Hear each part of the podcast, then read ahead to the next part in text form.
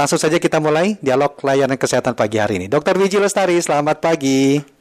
Halo, selamat pagi Kak Rudi. Iya, gimana kabar dok? Baik. Baik ya. sehat. Ya, da- dan ini ini menarik ya dok ya karena ada strategi masak untuk hidup lebih sehat. Saya pikir masak ya masak aja. Yang penting bahan-bahannya itu bahan-bahan yang diyakini sehat untuk tubuh kita tinggal dimasak. Nah mungkin di awal bisa dijelaskan sebenarnya apa itu yang eh, seperti apa ini proses memasak yang baik yang sehat bagi kita nantinya dok. Iya, ya betul sekali ya Pak Rudi. Memang kita ketika memi- memilih makanan Ya. untuk memenuhi nutrisi kita tuh tidak hanya berhenti sampai di memilih bahan makanannya. Hmm, Proses selanjutnya sebelum kemudian makanan itu masuk ke tubuh kita, yaitu kan harus dimasak, diolah begitu ya. iya. Nah, ini kalau kita sudah memilih dengan baik bahan makanan, tetapi cara pengolahan dan pemasakannya kurang baik, tentunya kita tidak bisa mendapatkan uh, nutrisinya secara optimal. Oke. Ya, nah ada beberapa hal uh, yang memang perlu kita perhatikan nih dalam memasak agar kita bisa memperoleh manfaat makanan yang kita pilih itu dengan optimal. Ya, ya. Gimana itu dok? Misalnya kan yang kami tahu ya dok ya, saya tahu ada yang digoreng, kemudian direbus dan dikukus. Nah, perbedaan apa dan mana mungkin saran dokter itu mana yang lebih tepat uh, tidak mengurangi kandungan nutrisi yang paling banyak dalam proses memasaknya? Iya, baik. Tapi sebelum kita memilih ke situ nanti pemirsa akan akan eh, bisa memilih sendiri sebetulnya dengan mengetahui beberapa hal yang perlu diperhatikan gitu ya dalam Ya. memasak. Kita tahu kalau memasak itu kan identik dengan pemanasan ya Pak Betul, Rudi ya. menggoreng. Ya, meng- eh, mem- apa pun ya, mengukus, menggoreng, Oh, iya. rata-rata dipanaskan begitu. Nah, ini berkaitan dengan suhu atau temperatur. Mhm. Pemanasan itu sendiri sebetulnya berguna untuk eh, makanan karena ada beberapa zat gizi yang memang kalau dipanaskan dia lebih mudah dicerna. Oh. Contoh protein ya, protein Iya. Kalau dia bentuknya mentah dengan dia dipanaskan matang begitu, itu yang matang lebih mudah dicerna oleh manusia ketimbang kalau dia mentah atau setengah matang. Iya, protein itu kan ada dari hewani dan juga dari nabati ya. Iya, Hmm, iya, betul. Nah, hanya saja memang suhu ini juga penting nih, suhu Mhm. yang seperti apa gitu karena ada beberapa zat nutrisi yang kemudian dia juga em, hilang atau Ya. sensitif terhadap panas. Jadi dia dengan eh, suhu yang tinggi dia akan Hilang. degradasi atau hilang gitu ya. Hmm. Seperti yang paling yang paling sensitif adalah vitamin biasanya dan mineral. Oke. Kemudian juga suhu yang lebih tinggi lagi dapat merubah karakter dari beberapa zat gizi. Sebagai contoh gitu ya, kalau eh, mungkin per- kita pernah dengar yang namanya asam lemak trans. Itu asam lemak, salah satu asam lemak yang jahat gitu. Ya. Dan dia kalau pemanasannya sangat tinggi, dia bisa terbentuk dan akhirnya kita jadi eh, makan asam lemak yang jahat begitu. Oh, gitu. Gitu, itu Baik. salah satunya Ya. gitu. Jadi eh, prinsipnya sih semakin tinggi suhu, Suhu. ya, nah semakin beresiko banyak zat gizi yang hilang atau berubah karakternya Ya. menjadi tidak menguntungkan. Ya, baik. Dok, misalnya nih ya, gampangnya menggoreng lah. Eh, katakanlah tadi contohnya protein. Kan tempe itu protein ya dok ya. Kemudian dada ayam itu juga mengandung protein yang tinggi juga. Betul. Ikan itu juga protein. Nah, suhunya seperti apa yang tepat untuk menggoreng eh, bahan-bahan yang mengandung eh, protein tadi? Tapi Jangan dulu dijawab dok ya, sudah ada pendengar ini, ada Ibu Indra di Cirebon yang ingin langsung berinteraksi dengan dokter pagi Oh, hari iya. ini. Iya, Ibu Indra di Cirebon, selamat pagi Ibu Indra. Selamat pagi Bung Ridizee. Iya, silakan ada Dokter Wiji Lestari. Terima kasih. Assalamualaikum Dokter Wizi Lestari. Waalaikumsalam, Bu Ida. Iya, ini eh, saya eh, apa mendapat eh, eh, apa nasihat ini dari para alim ulama, tapi dipraktekkan itu cocok juga dok. Eh, konon eh, garam itu garam dapur yang biasa kita pakai untuk masak itu Bung Rudi sebaiknya jangan ikut dalam tanda kutip dimasak. Paling tidak pada akhir pemasakan itu baru dimasukkan.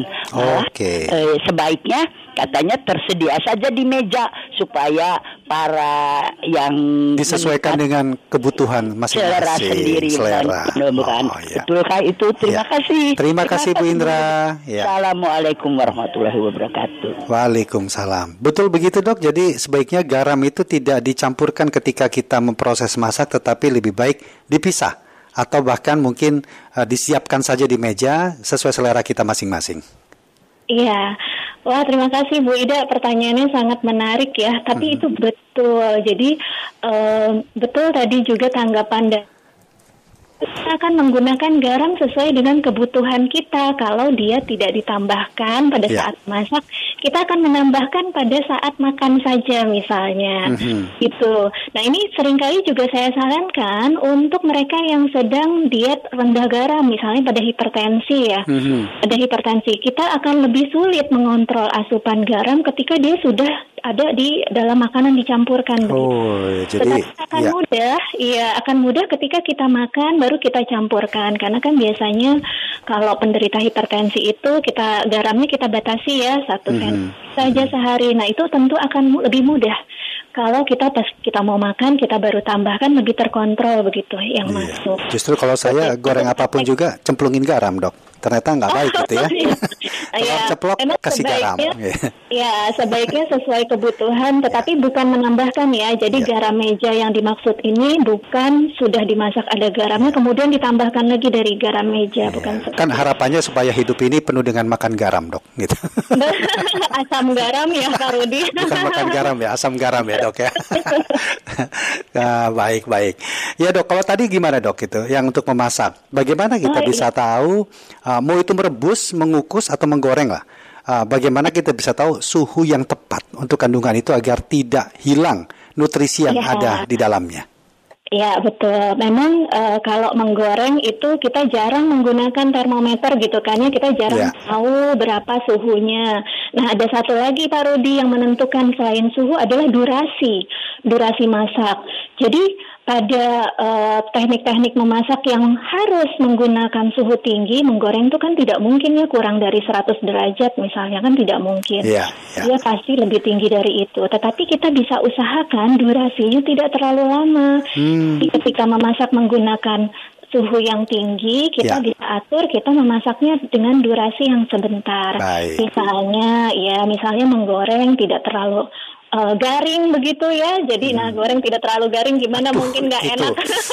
itu yang dicari padahal dok ya, garing-garingnya itu tadi. Ya, kemudian misalnya menumis itu kan juga butuh waktu yang sebentar Ya. sebetulnya walaupun suhunya juga cukup tinggi. Jadi kalau kita mau cari jalan tengah antara sehat dan enak gitu ya, kita atur antara suhu dan juga durasi memasaknya. Oke, suhunya di- diatur, durasinya juga Iya. diperhatikan. Baik, dok. Tapi eh, kita jeda dulu sesaat, dok ya. Kita ikuti dulu informasi singkat. Nah, kemudian ada Pak Nur Hadi dan Ibu Rini. Sabar sebentar ya, Pak Nur dan juga Bu Rini. Kita jeda dulu. Nanti kita lanjutkan kembali, dok ya. Kita akan Baik. menuju ke ruang gatekeeper kami untuk mengikuti informasi singkat berikut ini. Kilas Berita. Kilas Berita. Komisi Pemberantasan Korupsi KPK kembali menetapkan Bupati Banjarnegara nonaktif Budi Sarwono sebagai tersangka. Perkara ini merupakan pengembangan dari kasus suap dan gratifikasi serta tindak pidana pencucian uang atau TPPU. Sementara itu disampaikan oleh juru bicara KPK Ali Fikri, pengumpulan alat bukti saat ini tengah dilakukan. Sementara hari ini KPK mengagendakan pemeriksaan terhadap anggota DPR fraksi Demokrat Lasmi Indaryani terkait dengan kasus yang serupa. Untuk informasi lain, pendengar bisa Anda akses di rri.co.id.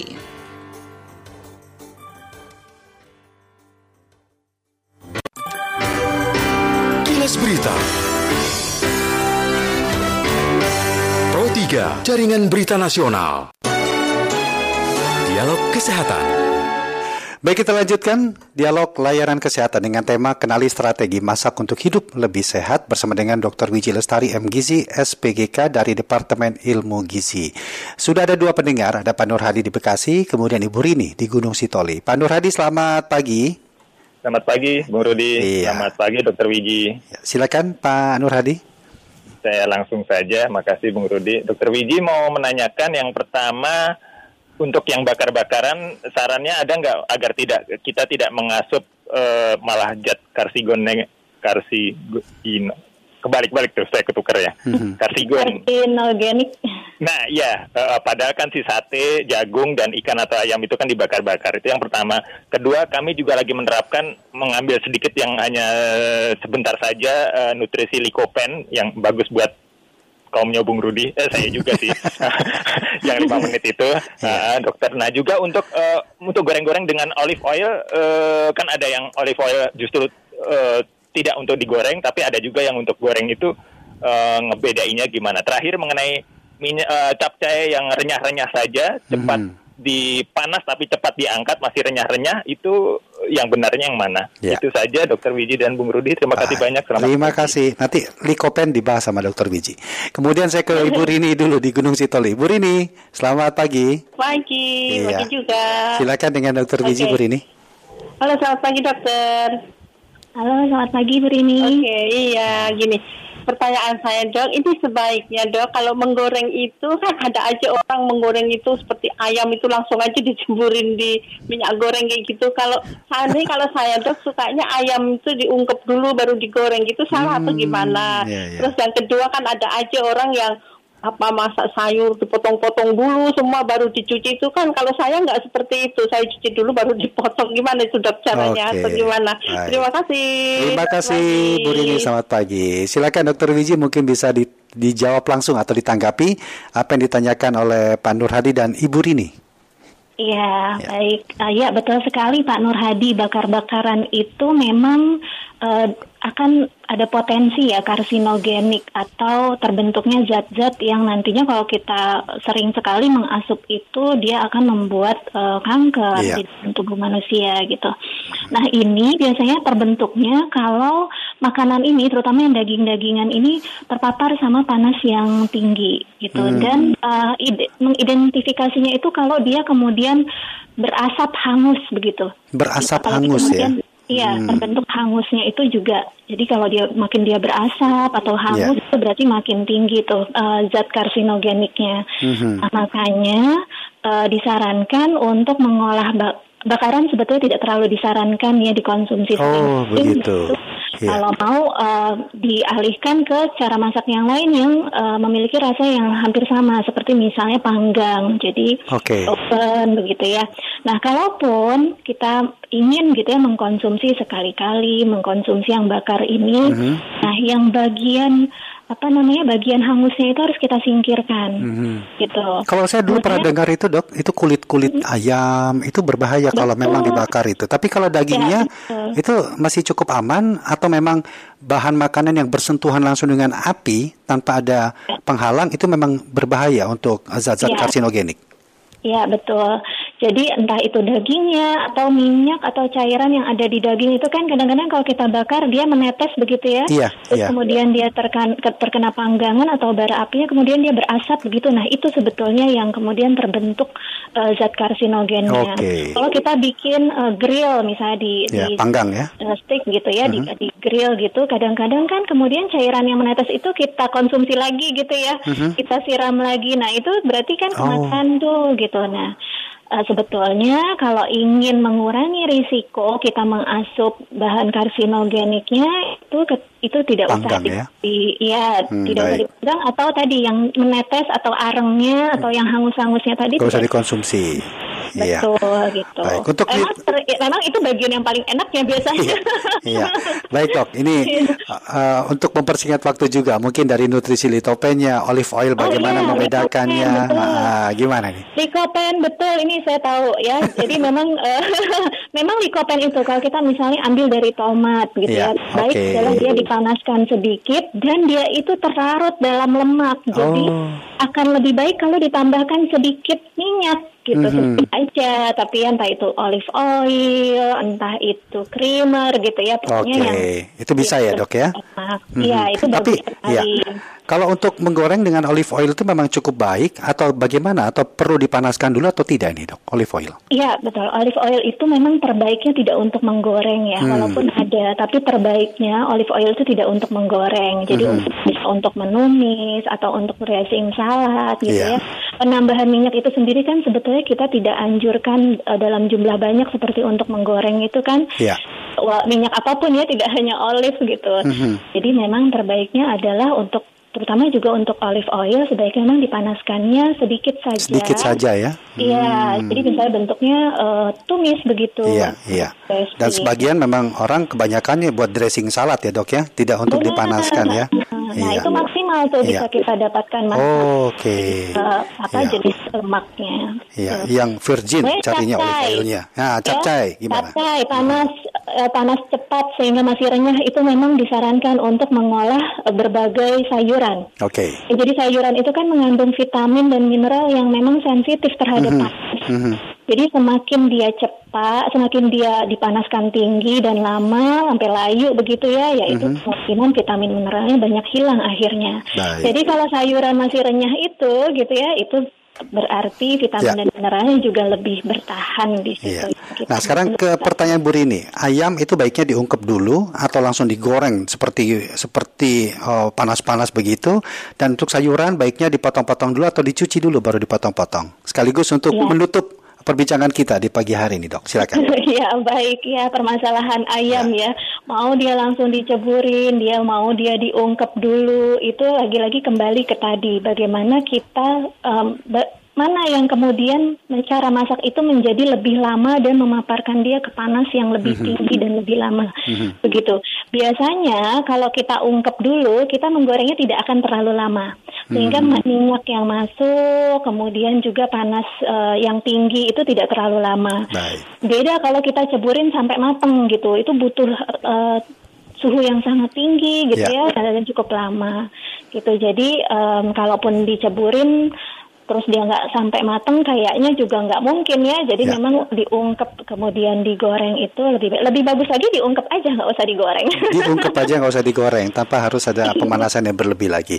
Baik, Betul, Dokter Wiji. panas. Iya. Kemudian cuci potong dulu ya. Cuci Iya. potong. Sebaiknya dicuci dulu baru dipotong. Cuci Kenapa? dulu baru Karena potong kalau ya. Sudah dipotong baru dicuci, nanti Iya. banyak yang keluar ininya vitamin mineralnya. Oke. Lagi dalam cuciannya. Iya. Sayang. Baik, Dokter Wiji, sayang sekali waktu kita terbatas, tapi terima kasih banyak dok ya. Apa yang tidak, apa yang disampaikan ini mudah-mudahan bermanfaat buat kita semua. Mulai hari ini kita bisa menata hidup kita untuk uh, asupan-asupan makanan yang lebih sehat, tidak hanya bahannya, tapi kita juga memperhatikan bagaimana cara pengolahannya. Terima kasih Dokter Wiji untuk waktunya. Sama-sama. Iya, salam sehat, salam tangguh, dokter. Ya, salam sehat, salam tangguh. Terima kasih. Terima Mas kasih. Iya. Demikian tadi dialog layanan kesehatan kerjasama Fakultas Kedokteran Universitas Indonesia dan RRI. Dialog Kesehatan.